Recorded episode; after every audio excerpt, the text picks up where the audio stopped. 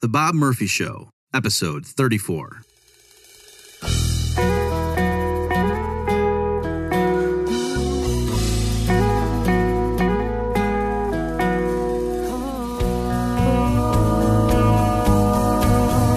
There's a tidal wave coming.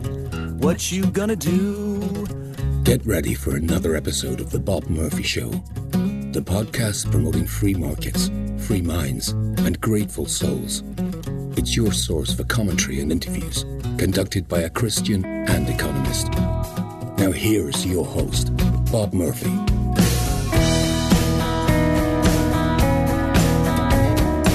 Welcome, everyone, to a very special episode of The Bob Murphy Show. Uh, I don't like to play favorites, but uh, this one was probably my favorite interview thus far. And the reason is that my guest is Professor Avi Loeb, who is the Frank B. Baird Junior Professor of Science and Chair of the Astronomy Department at Harvard University. And so Professor Loeb is an expert in black holes, the physics of black holes. He's got a P H D in plasma physics from the Hebrew University of Jerusalem, and he was subsequently a long-term member at the Institute for Advanced Study in Princeton, which is a very famous institute for those who are into the natural sciences. And there at the Institute for Advanced Study, he studied theoretical astrophysics. And then in ninety-three, he moved to Harvard University as an assistant professor in the Department of Astronomy, and he was tenured there three years later. So among his other specialties or, or accolades, Professor Loeb is the founding director of what's called the Black Hole Initiative. And so I had him on, and, and we first started talking about black holes because I'm sure many of you saw the image produced by Radio Telescope, coordinated in a certain fashion as part of the Event Horizon Telescope. And you probably saw that famous image that was circulating on social media about a month or two ago. And so I have Professor Loeb explain to us the, the backstory of, of that image and why it was so important. And then I took the time, you know, you got somebody on your podcast who knows a lot about black holes. I asked them a lot about black holes, and it was a fascinating discussion. But then, as if that weren't enough, we started talking about Oumuamua, which was this very strange object that had visited our solar system. Well, I guess technically it's it's still in it, but it's moving away quickly. That uh, there were several features of this object that, it, you know, people noticed it and they started studying it. And there were several features or properties that were very odd. And Professor Loeb made headlines because he was one to come forward and say, we can't rule out the possibility that aliens created this thing. And maybe it's a, a space buoy that's just been sitting there in deep space, interstellar space, waiting for the solar system to pass through it, as it were. And so he makes the case for that. And so that's in the, the second half of this fascinating interview.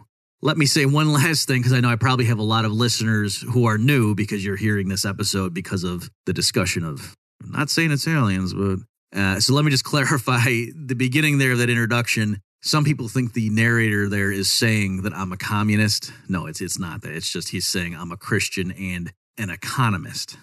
So I'm not a communist, in case uh, maybe I'm, I'm letting some of you down. Maybe maybe you were hoping. Without further ado, let's move on to my discussion with Avi Loeb. Well, we're very pleased to have uh, Professor Avi Loeb with us. Uh, Professor Loeb, thanks so much for joining us here on The Bob Murphy Show. Thank you for having me. So uh, in addition, I've already read your accolades for the listeners, but in addition to you being the chair of the Harvard Astronomy Department, you're also the founding director of the Black Hole Initiative. Can you tell the listeners what that is? Yes, uh, the Black Hole Initiative is the only center in the world that focuses on the study of black holes. It brings together physicists, mathematicians, philosophers, and astronomers, all of which are interested in, in black holes. We established it uh, about three years ago, and Stephen Hawking came for the inauguration. And now we are about to start funding for a new cycle of three years. Uh, we have students and postdocs, and the, the center actually was initiated before the LIGO experiment detected gravitational waves, uh, ripples in space-time from the edge of the universe as a result of two black holes colliding. And so uh, black hole astrophysics became very much uh, a very active field of research uh, subsequently, and the Nobel Prize was awarded to the LIGO team. And most recently, we had our, our first uh, observational baby within the Black Hole Initiative, within the womb of this center. And that's uh, the image of the black hole in M eighty-seven that was obtained by the Event Horizon Telescope. much of the analysis and a significant fraction of the team that analyzed the data on the image of the black hole belongs to the Black Hole Initiative. Okay, well, that's great. And uh, yeah, I thought um, in terms of a news hook so people could ha- have some anchor here to uh, uh, understand some of these concepts, that that would be a good thing to pursue for a bit. So yes, I'm sure a lot of people saw recently the image that was produced. So first of all, can we clarify, was that really a picture of the black hole, or is that more of a misleading term? No, it is actually an image. Uh, and that's the beauty of uh, astrophysics, where we can actually see the things we are talking about. You know, I'm a theoretical astrophysicist. I, I work with concepts most of the time. And uh, I had sort of a, a, an epiphany or revelation when I visited Australia about a decade ago. And I was uh, visiting Tasmania, an island off the coast of Australia. And there were no city lights. And uh, I looked up the sky and uh, I could see the everything that I'm talking about in my papers, uh, which was quite amazing, because when particle physicists, you know, talk about the Higgs boson, they never see it. It's a concept. It's a way to describe data. But uh, in astrophysics, we are fortunate to have images. So this was the shadow, actually, of the black hole that is seen as a result of the fact that, I mean, the black hole itself does not emit any light. It's the ultimate prison. Anything that gets into it can never escape from it. That's the definition of this region in space where nothing can escape from, just due to the force of gravity. But the matter that is swirling around the black hole heats up and uh, radiates, emits light. And the, the light that is emitted from behind the black hole gets absorbed by it. And as a result of that, you see sort of a shadow on this wallpaper of emission of light behind the black hole. And this image was calculated theoretically. I myself worked on it. About a decade ago, I, I made predictions for what the image should look like. And in fact, with a, a collaborator of mine, with a postdoc, Avery Broderick, we predicted specifically for M eighty-seven. We, we wrote the first paper that predicts what the image would look like there. Um, there is a, a huge jet that is coming from the center of that galaxy, M eighty-seven, which is a giant galaxy, about two thousand times farther than the center of the Milky Way galaxy is from us. Uh, but at any event, there is a black hole lurking there with six and a half billion times the mass of the sun. So it's about sixteen hundred times more massive than the black hole in the Milky Way. Almost every galaxy has a black hole at its center. And this uh, black hole in M eighty-seven is big enough in principle for us to image the shadow that it casts, but only if we use the, a telescope as big as the Earth. And you may ask, how is it possible to construct a telescope as big as the Earth? Well, the idea is to have stations uh, in various continents on Earth and then correlate the signal that they detect. And this is called interferometry. It's a method by which you compare notes between different observatories across the globe, and by that reconstruct an image uh, with very high resolution of what you're looking at. And so that was demonstrated for the first time at the millimeter wavelength with the Event Horizon Telescope, and allows us to get just the, the appropriate resolution to be able to see the shadow of the black hole.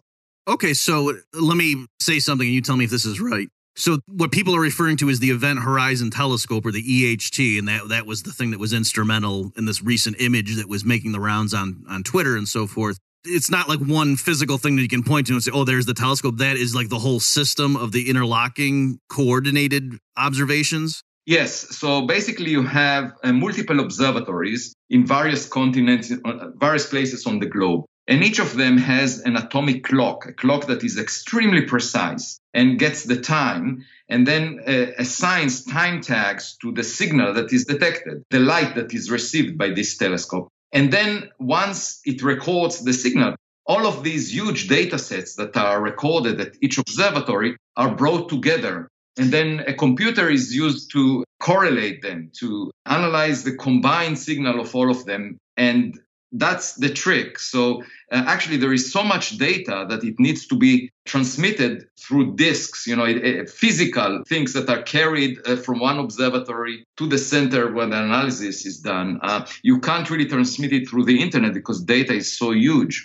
I should say that, you know, black holes are fascinating because they are really something quite unusual, structures of space and time. And I actually wrote a recent essay talking about the benefits. If we had a black hole nearby, what would be the benefit for our civilization? You know, and you could use, for example, the black hole as a source of clean energy by uh, dumping trash on it, and you get the energy back in return as the trash circles inwards. Uh, You know, just like water going down the drain. Mm-hmm. Uh, you can um, surf with light sails on the jets that come out of, uh, of these black holes. You can prolong the youth by visiting beauty salons near the, the horizon of a black hole where time is ticking more slowly, so you age more slowly.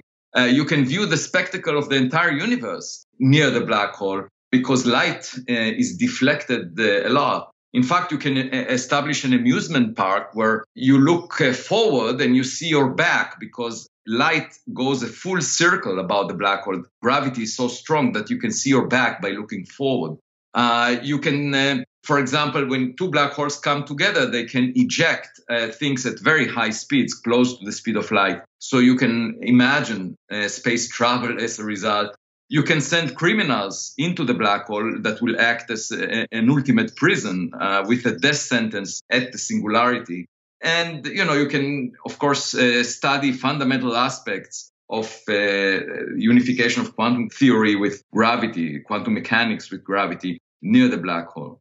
Well, yeah, th- thank you. That's, that's funny. I hadn't thought of all those applications. And I do want to ask you about some of that in a second, but just again, before we go too quickly over this. So, I mean, the, the idea of linking up multiple observatories and coordinating the effort to, in effect, simulate a very long telescope the size of the Earth. Am I right in saying that, like, people had thought of that idea? It's just they didn't have the ability to get the timestamps close enough and to coordinate?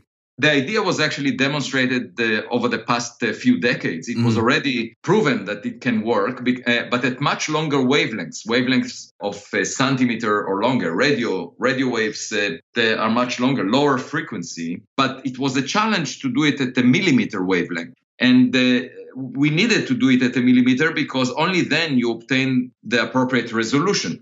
If you take, I mean, if you ask what is the resolution of, of a telescope, it's the wavelength that you operate by divided by the size of the aperture. That gives you the angular resolution, the angle that you can resolve. And it's true even for our eyes. You know, our eyes are sensitive to a particular wavelength, and we can resolve images to some level based on the size of the pupil in our eye. Mm-hmm. Uh, and so um, what we needed is uh, instruments that are sensitive to a shorter wavelength. And the problem with that is that there is much more data because uh, the frequency is higher, the frequency of the radiation, so you need to record it more frequently. And as a result of that, you get more data. The, the instrumentation is a bit different. The, the computational challenge is, is higher. So only with modern computers, we were able to do that over the past decade. Before that, the computers were not fast enough. They didn't allow us to do that. So um, it, it was uh, mainly a development of technology using a technique that was already demonstrated at longer wavelengths. Uh, so it's not new by any means. And then, you know, reaching the threshold of seeing the, the shadow of a black hole, which is quite remarkable and, you know, uh, spectacular. And, you know, we at the Black Hole Initiative, we have a conference every year. And in one of the in the previous conference, uh, as the director of the Black Hole Initiative, I summarized the conference and I said that in one of the future conferences, we may go on a field trip to a nearby black hole. And I recommended to my string theory colleagues that, you know, they, they might want to get into the horizon of the black hole in order to test their theories, because that's one place where the unification of quantum mechanics and gravity matters. Mm-hmm. One of them uh, blamed me for uh, having ulterior motives for sending them into a black hole. Then yeah, you'd, you'd be able to publish more if all your competitors were gone. Um, so this is great. So yeah, so that's why, because when people read the conventional news accounts, they would say that they were radio telescopes that were involved. So that's kind of what you were saying there, that technically it's all electromagnetic radiation. So what, what people think of as visible light, that's just a type of radio wave that's very high frequency?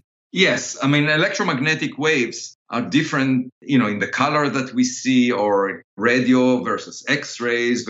I mean, they're just different in the wavelength of the radiation. And uh, basically, uh, we need to use different instruments to detect different wavelength radiation. When you go through X-rays in the airport, you know, that's a very short wavelength, very high frequency, and that's why it penetrates through our bodies, and we can see the, you know, the, the bones and, and every any suspicious object inside the bag, because this radiation can penetrate through. And so it's it's simply shorter wavelength, and radio waves are long wavelengths. So, for example, if you look at a radio dial, you would see all kinds of frequencies or wavelengths. Longer wavelengths are lower frequencies. So you can look at the dial and see the different frequencies, and each uh, radio station operates at a different frequency. And so by tuning your radio to a different frequency, you're basically sensitive to electromagnetic waves at a different wavelength. And by that, you tune to a particular station that transmits at that wavelength. And so what the Event Horizon Telescope did was to observe at a wavelength of one millimeter. Previous uh, interferometers, you know, very large baseline interferometers, operated at a wavelength of a centimeter or tenths of centimeters. That's the only difference.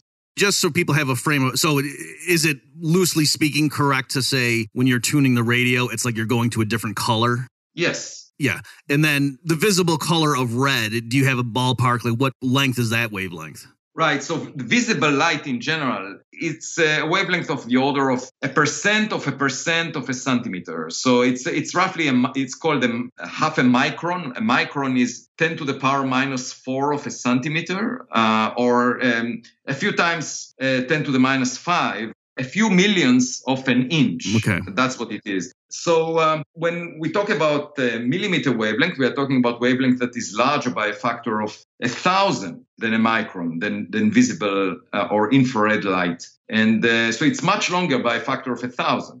So in principle, if computational speeds increased down the road, could people use conventional visible light telescopes to do the same trick to look at a black hole that way, or would that not work at that resolution?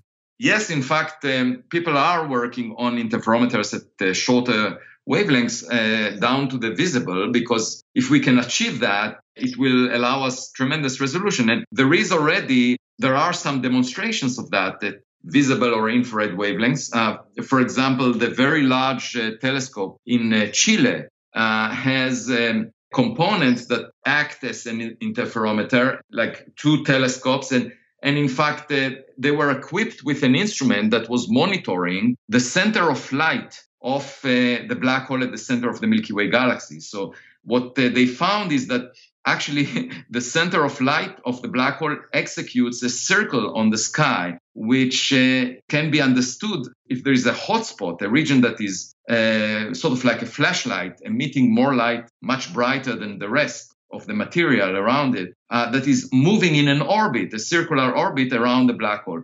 And we predicted something like that uh, a decade ago with uh, Avery Broderick. And, it, you know, it's very rewarding in science when you make a prediction on a piece of paper and then uh, you see it uh, mentioned or, or even shown in the case of the Event Horizon Telescope image on the front page of the New York Times, the Washington Post, the Wall Street Journal, above the fold. You, you see the real image.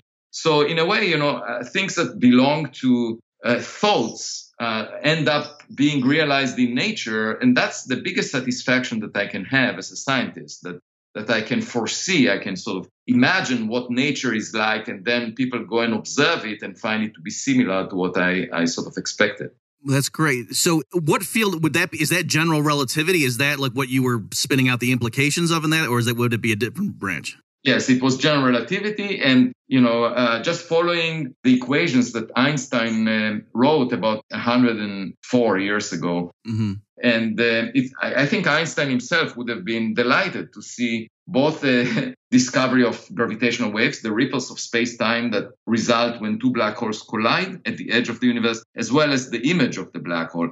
I mean, Einstein himself, uh, we have to keep in mind, towards uh, the end of his career, he wrote a couple of papers where he dismissed the idea of black holes. He thought that they do not get realized in nature. Uh, and also, he argued that uh, gravitational waves do not exist. Uh, these were two of his late mistakes in, in life. It just shows you that, you know, whenever you work on the frontier, you know, you make mistakes. It's unavoidable. And mm-hmm. Einstein himself made mistakes in his career.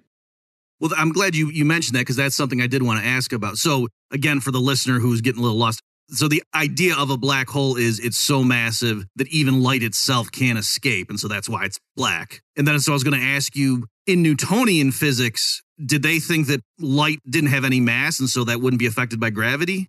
Oh, no. In Newtonian physics, the concept of black hole already existed. Okay. Uh, except that, you know, Newtonian physics is not appropriate for describing the motion of light, because Einstein came up with the special theory of relativity, where he explained what happens when you move close to the speed of light. You cannot exceed the speed of light. And he related energy and mass. And uh, so that was special relativity. And then he tried to incorporate that into a theory of gravity, where he realized that gravity is not a force. It's actually a distortion in space and time, because all the objects fall the same way under the force of gravity. That was the insight that Einstein had. Galileo already realized that, you know, if you drop uh, objects from the top of the tower in Pisa, that's what the experiment that Galileo was involved in, objects of different types fall exactly the same way. So Einstein reasoned that this must be because uh, gravity is not a force, it's actually space and time itself being affected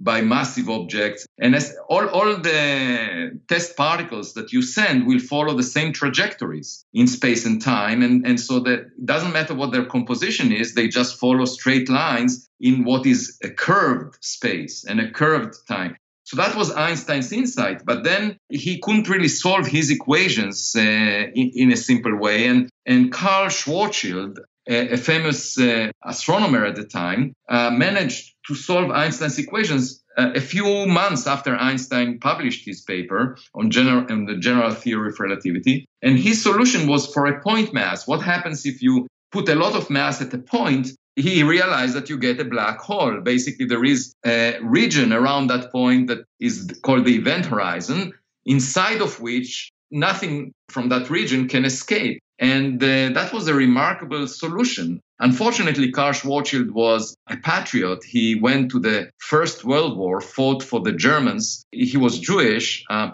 Einstein was also Jewish, but he was a patriot. So he didn't volunteer to go to the front. And And the moral of the story, I mean, uh, Karl Schwarzschild died at the German front a few months after he derived this, this solution. And Einstein uh, lived for many years after that and was able to derive additional solutions to his uh, theory. So the moral of the of the story is that if you want to derive the, the consequences of a theory, you better be a, a pacifist. Yeah. Um, so let me just paraphrase what you said there to make sure we're not losing too many people. So in Newtonian physics, the way they dealt with gravity was by a force. And, and yes, the reason, like, you drop a hammer and a feather in a vacuum and they fall at the same acceleration is because the force acting on the hammer is bigger. It's proportional to the mass. And but what Einstein said was, well, no, it's actually, if space-time itself is just curved, that's a much more intuitive, natural way to explain why things seem to move the same way around a massive object.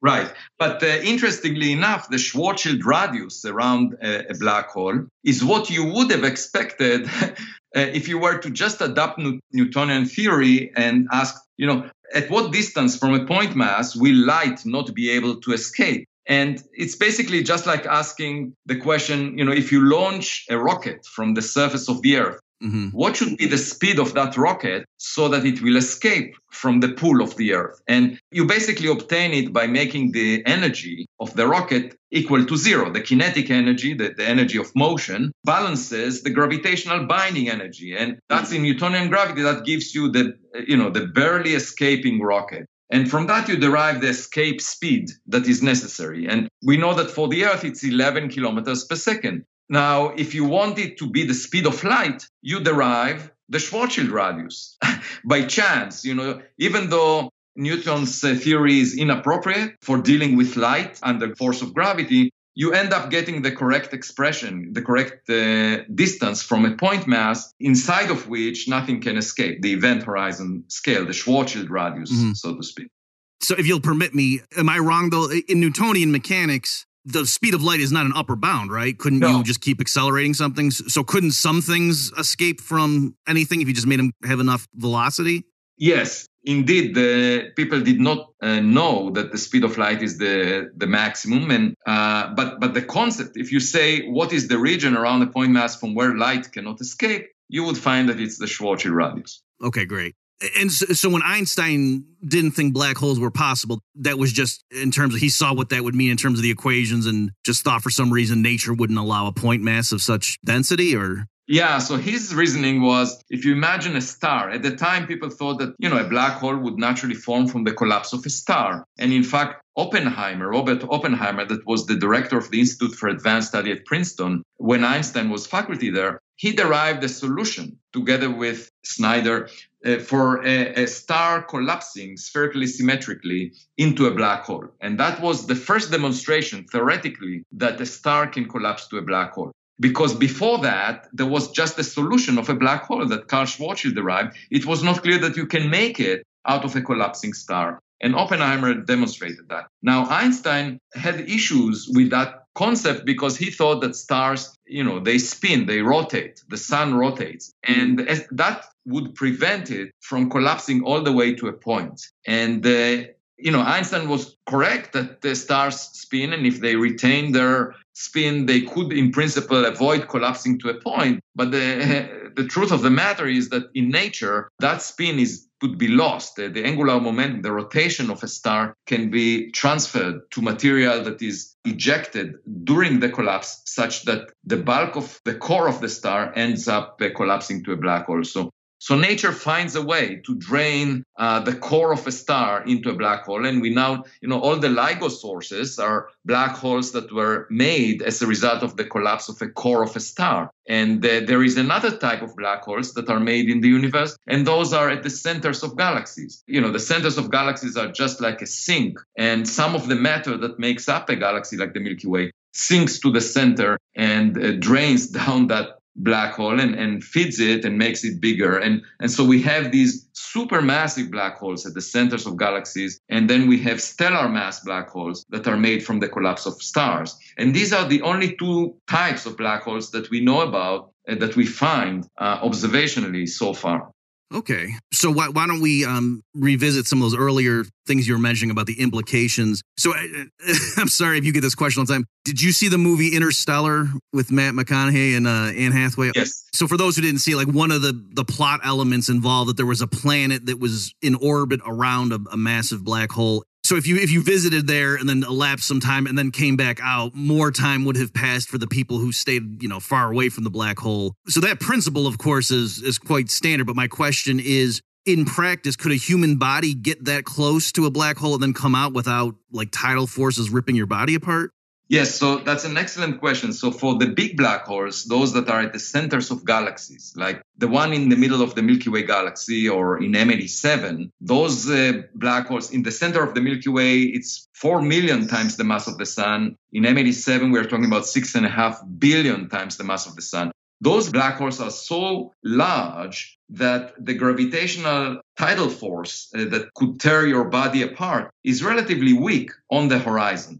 So an astronaut can go through the horizon, the Schwarzschild radius, the Schwarzschild distance from the singularity in the middle, without being torn uh, apart. I mean, according to Einstein, I have to explain something that is quite fundamental, that one of Einstein's thought experiments was uh, that if you board an elevator and you imagine cutting the cord that holds the elevator such that the elevator is in free fall, then uh, the elevator would fall at the same rate as your body. And so you would not feel anything pressing against uh, your toes. And in, in fact, it would look as if there is no gravity at all. You would fall at exactly the same rate as the elevator, and you would not feel the force of gravity on the floor of the elevator. Now, uh, that means that gravity can only be detected inside the elevator if there is a difference in the gravitational force between your toes and your head. And this is called the tidal force. That's the change in gravity between your toes and your head can rip you apart. That's the only thing that matters if you are freely falling.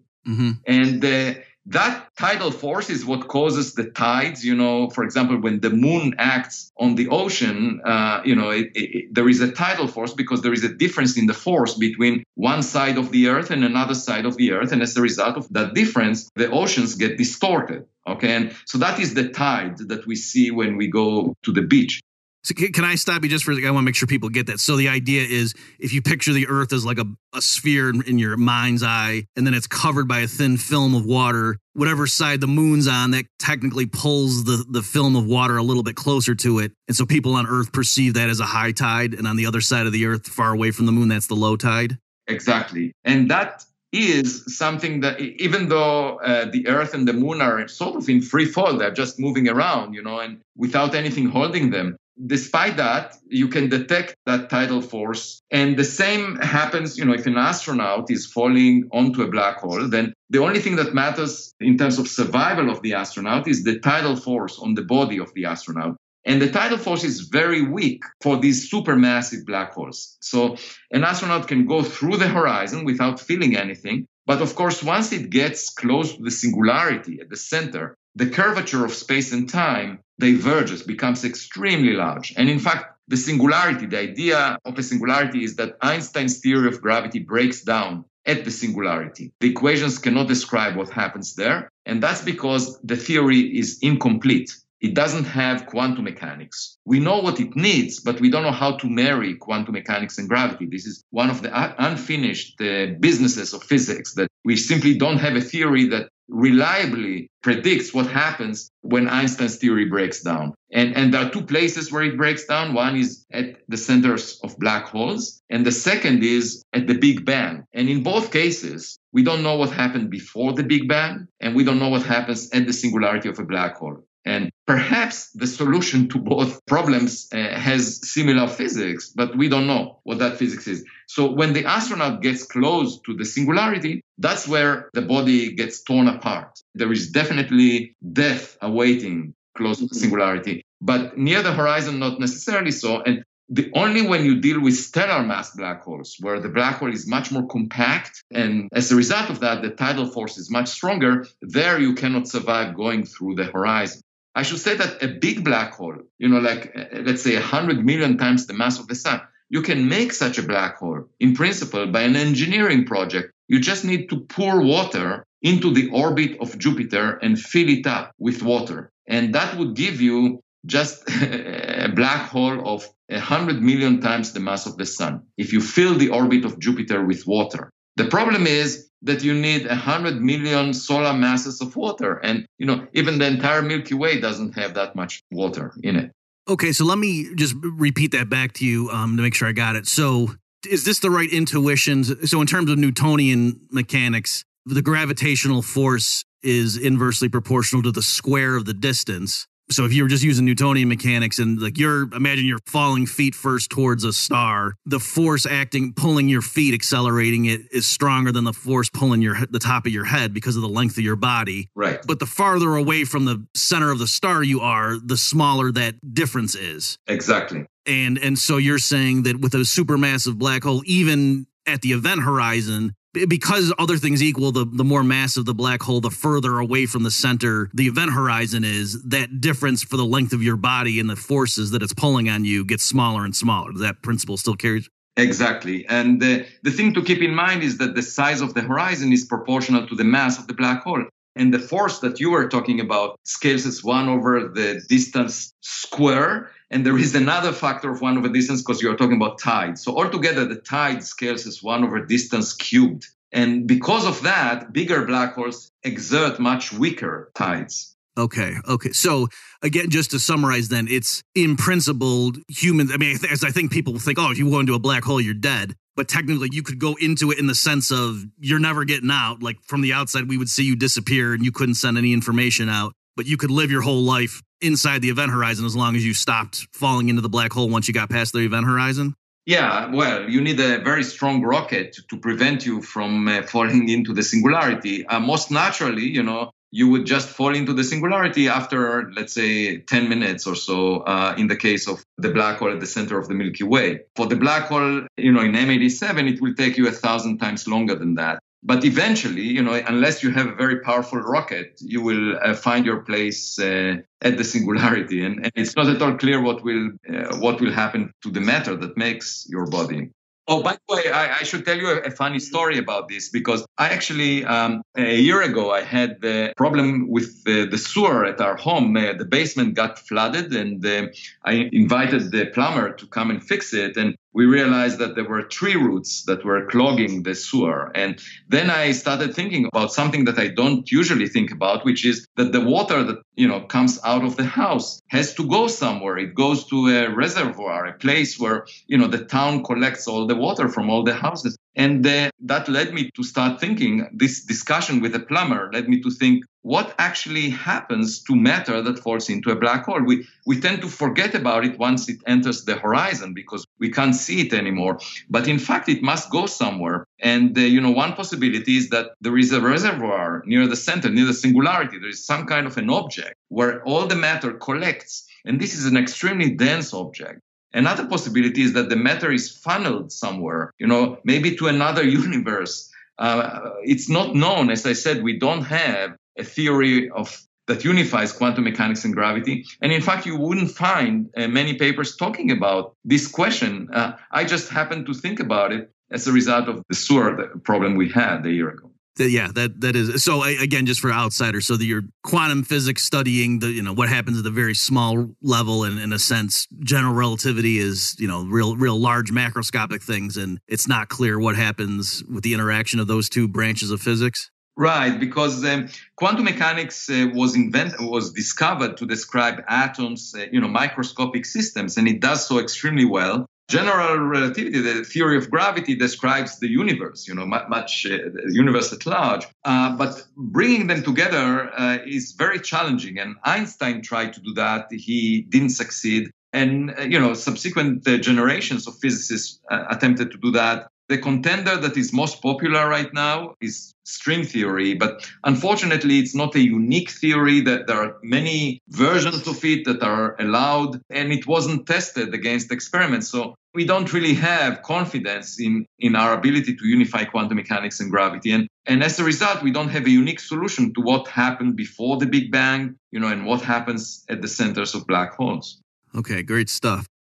Let's take a quick pause in my discussion with Professor Loeb to talk about the case for I B C. So I know I probably have many listeners here in this particular episode who don't know my work in economics, but if you're the sort of person who enjoys a Harvard professor talking about how his colleagues may be overlooking something important, uh, maybe something analogous is happening in the world of finance. And I would argue that that is the case. And so I invite you to check out my book, The Case for I B C, where I and two co-authors, Nelson Nash and Carlos Lara, one's from the insurance sector, the other has been a, a business workout consultant for decades dealing with distressed businesses. And I'm, of course, a professional economist, where we discuss a, a technique of using life insurance policies as a way to manage cash flows. And we deal with all the standard objections.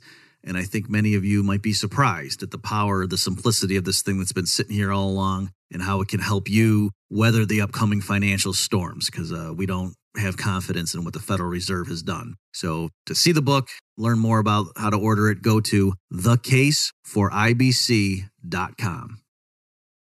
Why don't we now transit? I know we have a limited time with you left here, but I do want to talk about your work on what's called Oumuamua. Is that a decent pronunciation? Yes, that's perfect.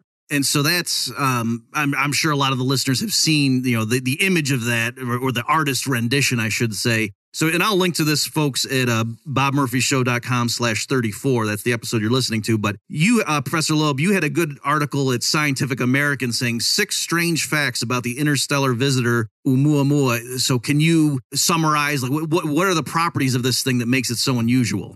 Oumuamua was the very first uh, object that uh, we detected, we discovered near the Earth, that originated from outside the solar system. And um, so we discovered it by chance uh, using a telescope called PanSTARRS uh, in Hawaii, and that was looking for killer asteroids, asteroids that endanger our civilization. And then we found this very strange object that moves too fast to be bound to the sun. So it must have originated outside the solar system. And at first, people thought it's a rock. You know, most naturally, it's just like any other rock uh, that we found before in the solar system, but except this one originated from outside. But the problem was that this object had an extreme shape, much more extreme than any other rock that we found in the solar system before. It was at least ten times longer than it was wide, and most likely had a pancake uh, shape rather than uh, uh, cigar shape as uh, was depicted uh, online in many places.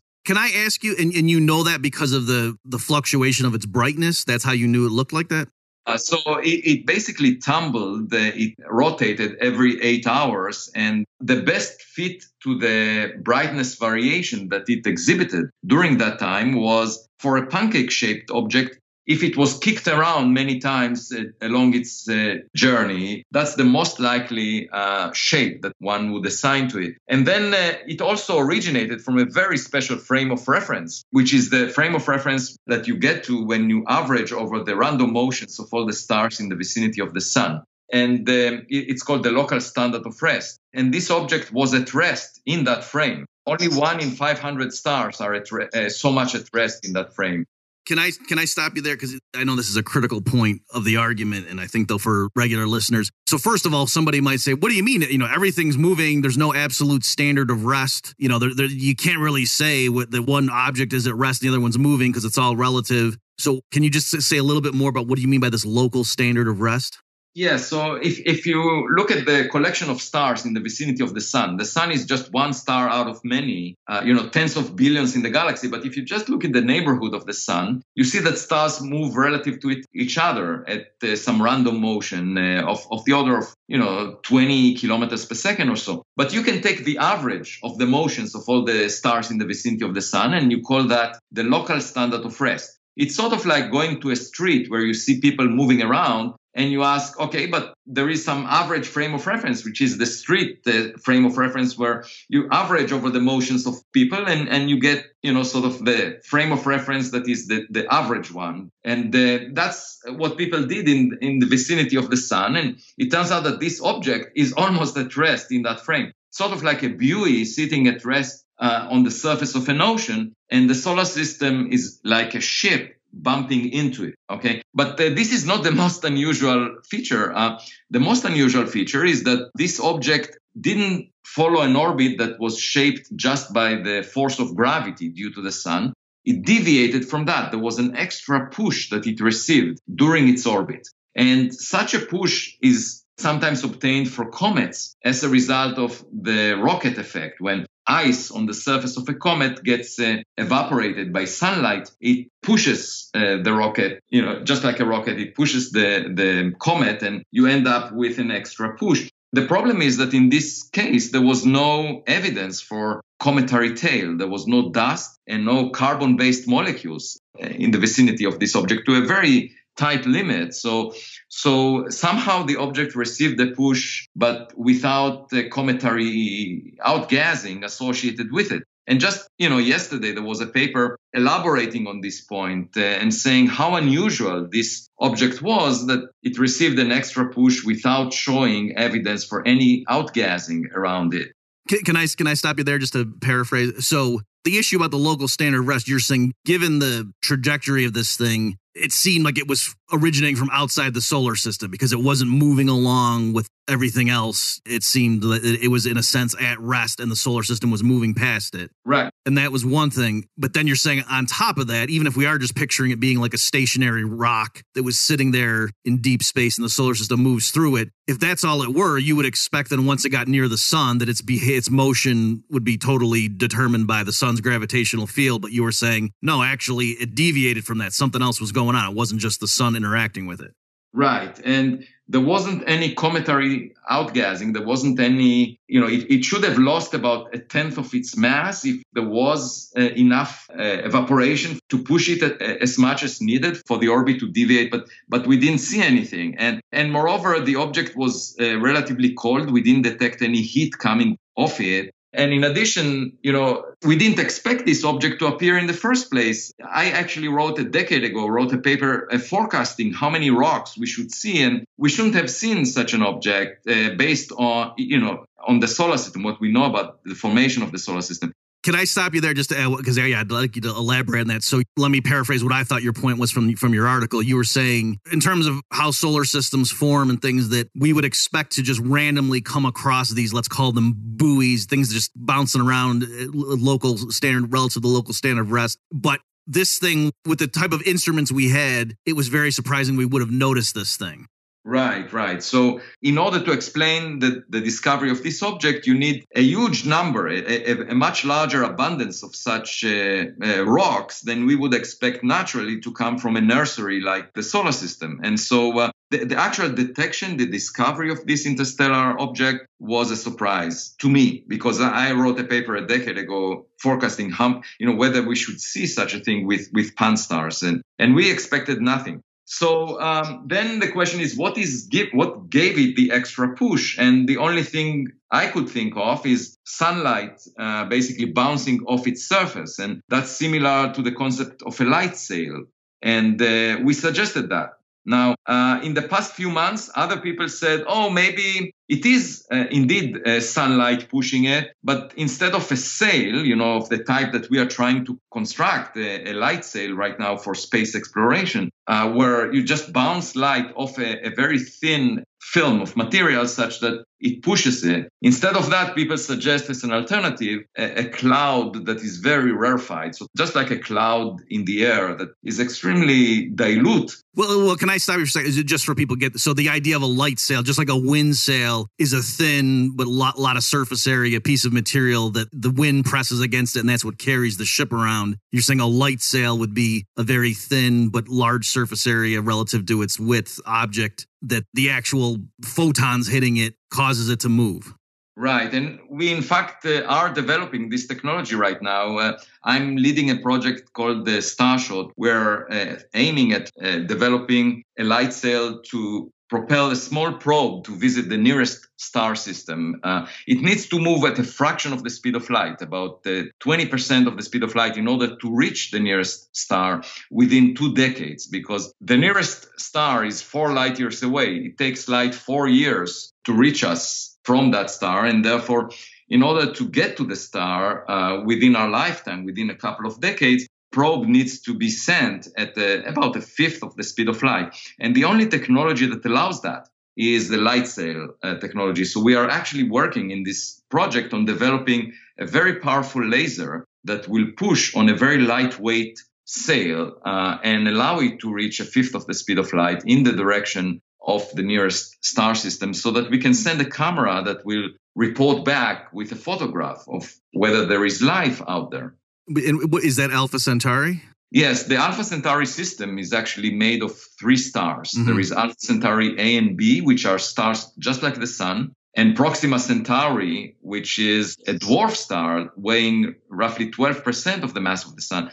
But that star, Proxima Centauri, is known to have a planet in the habitable zone around it. So it could potentially have liquid water on its surface and the chemistry of life as we know it. And we would like to know whether it does have life on it or not. One thing is clear, that if there is a civilization out there, they don't know as of yet the results of the two thousand sixteen election, because it takes uh, four years for light to get there. So maybe their opinion of, of humans' rationality, depending on one's political views, is different. Um, so, so your idea then is, you're saying you, you put this thing out there, there's a small camera attached, and it's this large surface area, but very thin material. And then from Earth, we send a laser to push it and accelerate it out towards Alpha Centauri? Yes. And uh, it takes uh, five times the distance to the moon uh, to get to that speed. For a laser of power of order one hundred gigawatt, uh, it takes a few minutes. It's roughly the amount of energy and time that was needed for liftoff of the space shuttle, except that it's delivered to a single gram of material. That's the concept. So is it just a matter of, of expense at this point, or is there any remaining like practical difficulties to actually do this?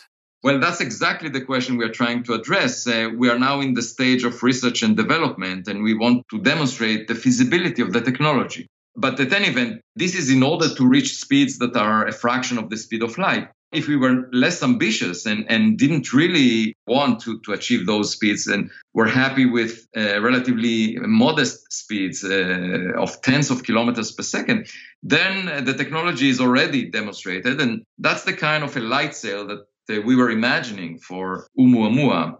Mm-hmm. So with the remaining time I have you here, let's, of course, go to the real fun stuff. So you have been quoted widely in the media because you're, and I'm sure the listeners, even if they hadn't heard about this before, as you're ticking off all of the interesting attributes of this object, you know, the, the one obvious conclusion is, you know, I'm not saying it's aliens, but it's aliens. And so can you speak to that? Well, I think we should have uh, the possibility when we see an anomaly like this object, we should at least put this possibility on the table and uh, judge whether it's uh, viable or not based on evidence. The problem is that many of my colleagues have a prejudice, and not just colleagues, I mean, but mostly colleagues, because the general public I found to be more open-minded. Uh, and the reason, you know, is simple. There is a taboo on discussing extraterrestrial civilizations because of this baggage of science fiction and U F O reports that, um, you know, violate uh, some of the principles of, of uh, science. And um, as a result of that, the scientific community decided to divorce uh, this concept and basically not include it in the scientific discussion, in the mainstream. And I think it's a mistake because uh, we may not be alone. And uh, moreover, we may not be the smartest kid on the block, you know, and And if we just put blinders uh, on our telescopes, it, it will resemble to the reaction of the church in the days of Galileo. The, Galileo said, just look through my telescope and you'll be convinced that the earth moves around the sun. And, you know, they, they didn't want to look at it uh, and they put him in house arrest. And, uh, you know, the problem with that, if you have a prejudice, then the progress of science is slowed down because you are, have the conviction that it's not even worth checking something. And as a result of that, you are missing on important discoveries. And, you know, ju- the discoveries of, of exoplanets, planets outside the solar system, was made possible because people were willing to look for a Jupiter uh, mass planet near a star like the sun, much closer in. You know, and, and the first person who uh, had the concept of looking for that was uh, Otto Struve back in nineteen fifty-two. And uh, he advocated looking for such uh, hot Jupiters, Jupiters that are close to their star because it's easier to detect them. They, they are moving the star much more. They, they have a higher likelihood of coming in front of the star and being noticed. And for four decades, forty years, astronomers on time allocation committees refused to give time on telescopes to look for such systems because they argued, you know, we know the solar system, we know that Jupiter is far from the sun, and we understand why it is far from the sun. Therefore, there is no point in wasting telescope time in searching for Jupiters that are closer to their host star. So they never looked. And then in the nineties, the early nineties, for the first time, people started looking and found those systems. And they were quite abundant. And that opened the whole field of exoplanets. And to me, the problem is that with prejudice, you are basically postponing the discoveries of today. And you are you are making the scientific endeavor less less efficient. And that's why I have a problem with that. And as a, you know, I made it, it a point to communicate with the media and express this view because I think that those scientific colleagues of mine that refuse to discuss a subject, they, they're making a mistake. They behave just like those time allocation committees in the days of Otto Struve back in nineteen fifty, after nineteen fifty-two.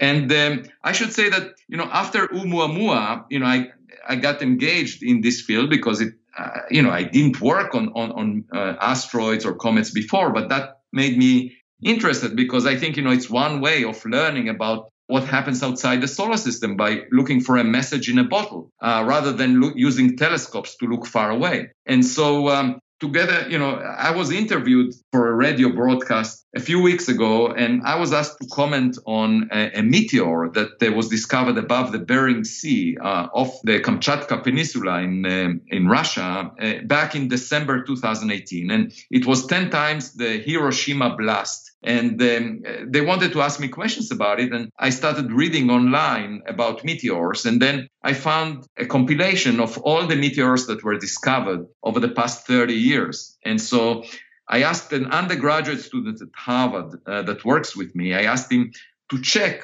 the fastest moving meteors and extrapolate their orbit back in time and try and see if any of them originated from outside the solar system. Because if it did, you know, you can use the Earth as a detector. Uh, the, when an object passes through the atmosphere of the Earth, it creates this uh, streak of light as it burns up, and that's called a meteor. And so um, the student checked, and, and we found that the second fastest uh, object, meteor, in that catalog uh, was unbound to the sun. And the, the fastest uh, meteor uh, was the fastest simply because it moved opposite to the direction of motion of the Earth. But it turns out that it was actually bound to the sun. So, so we published the paper, and, and uh, we claim that this might be uh, the second uh, object that came from outside the solar system in addition to Oumuamua. And in fact, you, you can uh, use meteors as uh, a way of uh, detecting objects that came from outside the solar system. So let me um, just paraphrase that. So you're saying you realized another method to possibly to test to see whether something, you know, the, the best explanation, the best hypothesis was that it originated outside the solar system was right here at Earth, looking at certain meteors because we have pretty good data on its velocity and that sort of thing. Yeah. And then you've just worked backwards and said the, the way this thing was moving, it wasn't just moving around the solar system. It wasn't in the sun's. It, it came from outside the solar system based on its velocity. Exactly. You can extrapolate the orbit, the trajectory back in time and figure out whether it was bound to the sun or not. But the most interesting aspect of meteors is that they burn up in the atmosphere. So in principle, you can figure out what they were made of by examining, by studying the gases that they evaporate into. And if they leave behind a relic, uh, which is called a meteorite, you know, if, if they end up leaving something behind, you can examine that and uh, study it and, and learn what uh, happens, you know, outside the solar system. So that's much better than Oumuamua. In this case, you can have the actual direct evidence for what the object was. And, you know, it's just like going to the beach. And most of the time you see seashells that were naturally swept ashore. But every now and then you see a, a plastic bottle that was artificially made. And, you know, it's worth keeping an open mind and not assuming that everything is rocks, you know. Mm-hmm. Obviously, if you if you were to bring a cell phone and show it to a caveman, uh, you know, thousands of years ago, the caveman would look at it and think that it's a piece of rock because that caveman saw rocks all of his or her life, right? But we shouldn't behave that way. We should not assume that everything is rocks. So can I ask you just to elaborate on that? Because it's funny. On the one hand, you know, we have like the the SETI program, the Search for Extraterrestrial Intelligence. But it sounds like you're saying there are many scientists who, is it actually like a methodological objection? Like sort of like how people say the intelligent design movement, that's just not biology. Same thing here, or is it more just of a professional, they don't want to be labeled as, as kooks, and so they kind of shy away from talking about aliens? Yeah, I think it's, I think it's the second. I, I think people are worried about their image. And that's the mistake, I think, uh, because, you know, I, I see science as a continuation of our childhood curiosity. And as a child, if you remember yourself when you were a kid, I mean, you were not afraid of making mistakes. You were exploring things around you. And, you, you know, it's it's a learning experience. As a child, you learn about the world by trying different things. And you're doing it out of innocence. And, and I see uh, the privilege of being a scientist as a continuation of that. We are allowed to make mistakes. We shouldn't worry about our image. And we should innovate. And something bad is happening to those kids when they enter academia and get tenured as professors, you know, because you would, I mean, the concept of tenure, the whole purpose of it is to give freedom to scientists to argue things that, you know, would be risky.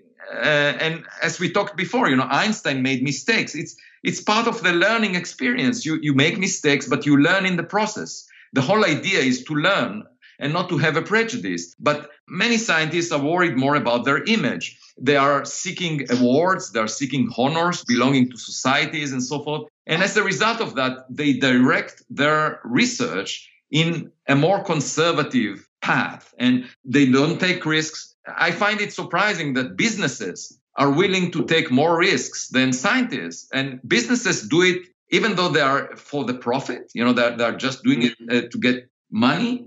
Uh, they realize that, you know, by thinking broadly and, and taking risks, you know, you can make more money than by not taking risks. And you should allow some think tank of people, you know, that are creative and innovative you know, to, to think about things that are not necessarily practical at the moment, but might become practical in the future. And so to me, it's a great surprise to see that the business world recognizes the value of uh, taking risks and innovating, whereas the scientific community is more about honors and about image. Mm-hmm. And, you know, I think that's part of the reason why populist movements argue that science is part of the elite, because scientists, they think about themselves as being separate from the public, as, you know, they very often close themselves off in the ivory tower of academia and only communicate the results to the public without showing, you know, that most of the scientific process involves conjectures, unproven, and has a lot of uncertainties, you know. And only at the end of the process, when you have enough evidence, you figure out what the truth is. It's just like a detective story. It's like it's like when a plumber comes to fix a pipe, you know, and there is a problem, then you can do all kinds of tests and eventually figure out what the issue is. And, and the same thing is doing science. You know, it's a human activity that involves making mistakes. It's a learning experience. And it's not about our image. It's not a, a vehicle, a, a tool to glorify oneself. That's not the purpose of doing science. And frankly, I'm very disappointed at this conservatism that people show, that they're not willing to consider it as a learning experience. And, you know, I, I feel that it's not superior to any other human activity. It's basically trying to find the truth. And it's extremely important for our society to promote science this way, because much of the innovation that we benefit from in technology and otherwise comes from science. So, yeah, I mean, I uh, certainly agree with you wholeheartedly there. Um, so, again, on this this critical issue, I, I have to ask, when because I'm sure it occurred to many of the listeners earlier when you were saying actually the artist's rendition, which makes it look like a like a cylinder that's kind of rocky, and and you were saying actually you think it would be more of a of a pancake shape. Is it too crazy to say it looks like a flying saucer? Well, the, you have to understand the context of science fiction. A flying saucer has its own engine, right, and uh, it's a much bigger object than we're talking here. Here, you know, we're talking a very lightweight uh, object that potentially was, you know, uh, swept in the wind, uh, so to speak. I mean, it was pushed by sunlight. It's very light uh, relative to its size. And um, therefore, it's not, you know, it's not really a saucer in the, in the traditional way that was depicted in, in science fiction. Okay, but right, and I was obviously just being provocative there. I don't mean that it's it has a place for an occupant to, to reside, but I just mean if somebody drew up a, a disc, a thin, a very thin disc, would that be consistent with the observations? That's one possibility. Yeah, it could be like an, uh, but we don't know the shape because we don't have an image. It could mm-hmm. be uh, a very thin object that is umbrella shaped, or it could even be uh, spherically sh- shaped. You know, in the context of Starshot, we are trying to figure out what is the best design for the structure of the sail. Turns out that an umbrella shape or a parachute shaped uh, sail is not riding in a stable fashion on a laser beam. It often tilts aside, and a more stable configuration is, is a sphere, actually, it turns out, sort of like a balloon. So I'm curious, um, for your colleagues who are skeptical of the extraterrestrial hypothesis for Oumuamua, do they have other explanations for each of those anomalies you mentioned, or do they just say, we don't know, but, you know, let's not rush right to aliens? Okay, so what you find are two reactions. There are people that, for every anomaly of this object, they find a separate Uh, improbable solution. So in other words, a solution that does not get realized for the vast majority of asteroids and comets uh, that we know about in the solar system. So maybe one in a thousand chance that some asteroid or comet will show that. Uh, that is good enough for them. They say, okay, it's unusual, but you know, it. it. But then the, the problem of that is that for every anomaly, it's one in a thousand. Once you take the probabilities and multiply them, you end up with a, a, a negligible chance that this is an object like the ones we have in the solar system. So whether it's natural or artificial, it must originate from a very different nursery than we are familiar with. So yeah, let me ask you. So does everybody agree that it's from outside the solar system? Yes, on that the community is pretty much uh, united. Uh, but I should say that there is a second approach that was taken recently, and that's to claim that the object is very fluffy, very rarefied, uh, somewhere between the density of air and a hundred times less than the density of air, sort of like the steam that comes off uh, a, a boiling pot of water. So, um, I mean, I find those those explanations less likely because um, it's not clear to me how an object like that would maintain its integrity uh, as it spins around for eight hours. Imagine the steam coming off a pot of boiling water. I mean, you know, if you imagine a size of one hundred meters, you know, huge, like a football field or something, an object of this size spinning around every eight hours being made of something that is less dense than air. I mean, I, I find this to be very unlikely. Uh, so another possibility is, of course, that the measurement was wrong, that it didn't really deviate from an orbit shaped just by the sun's gravity. And on that, I cannot say anything. I mean, I'm just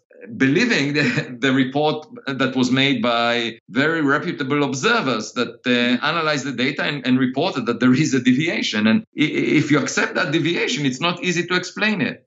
Can, can I ask you, is, is that, you said something about the size of a football field. Is that your best guess as to how big this thing was in terms of surface area? Well, yeah, so our, we don't have an image of it. So the only estimate for its size comes from the amount of reflected sunlight. And that depends on, on, on its reflectance, which fraction of the sunlight that is impinging on its surface was reflected. If it's one hundred percent, if all the light that fell on its surface was reflected, then the size should be of order twenty meters, you know, roughly the size of a big yard uh, of a house, you know. And uh, on the other hand, if it, it reflected the, of order a tenth of the light that fell on it, then it, it's ten times uh, bigger. It's somewhere between those dimensions, between the size of a football field and the size of a, a backyard of a house. Okay, and then how close did it actually get? Was it one-sixth the distance between the sun and the Earth? Yeah, about that, yeah. So in a sense, at this point, the solar system kept moving past it, again, using the local standard of rest. But you were, I think I read somewhere that you were saying if we want to, we could send a probe to go look at it more closely, like there's still time to do that? No, actually, um, the way to think of it is just like a guest that came for dinner. And by the time that we realized that it's uh, unusual and special, the guest already left through the, uh, the front door into the dark street. So the issue right now is it mo- it's moving faster than any chemical rockets that we can send to chase it. And even if we were to send something that moves fast enough to chase it, we don't know exactly where it is because it's very faint right now. So mm-hmm. you need to equip such a mission with a telescope that would search for it. And it would be extremely faint because this object gets fainter and fainter as the inverse of the distance from the sun to the fourth power. Uh, and so it's extremely dim right now, and uh, we cannot really uh, chase it. But but we don't need to because there should be more of the same. You know, this if this is a, an object out of a population of other objects on on random trajectories, we should find more in the future. And there is the Large Synoptic Survey Telescope, which is a, a telescope being constructed right now that that will start operating within three years. It will be much more sensitive than PanSTARRS and should detect one such object every month or so if uh, there are many of them. If we don't see any of them within the first few months of the Large Synoptic Survey Telescope operation with, in a few years, then it would mean that Oumuamua was even stranger than we thought because it must have been unique in some sense. Okay, so am I right in saying, based on your calculations from, I think you said ten years ago, you think we shouldn't have come across something just randomly like this, and that's one of the reasons you were saying it might be extraterrestrial. But you're saying either way, within the next few years, we'll be able to look with much more accurate instruments, and then that then we'll see, was that thing really that unusual or not? Maybe the calculations from ten years ago were missing something? Right. Well, if, if this object originated from a natural source, let's imagine not artificial, an artificially made object, but something that came from a nursery different than the solar system that produced many more objects than we expected. So that would mean that with a future telescope, we should see many more. And uh, since that telescope, the Large Synoptic Survey Telescope, L S S T, will be much more sensitive, it should detect once per month an object of this uh, size. You know, of course, there are many more smaller objects. Uh, these are the objects that give rise to the meteors, for example. The, the meteor that I mentioned before was roughly a meter in size. So even though the Earth is much smaller than, you know, the Earth-Sun separation, uh, and the chance of hitting it is small, there are many more smaller objects than big objects. And so there is a chance that one of them would hit the Earth per decade. But uh, the point is, with more sensitive telescopes, you can see smaller objects, or you can see the same size object when it's farther away. Either way, we will have more of them, uh, as long as Oumuamua was not unique. Well, thank you so much, uh, Professor Avi Loeb. I know you got to get going here for another commitment, so we really appreciate you coming here on the Bob Murphy Show. And uh, by all means, keep encouraging other scientists to to buck conventional wisdom and to and to say what they really think's going on. And we just appreciate your efforts. Thanks so much for being with us. My pleasure. Thank you. You've just experienced another episode of the Bob Murphy Show, the podcast promoting free markets, free minds, and grateful souls. For more information and to subscribe to this podcast, visit bob murphy show dot com.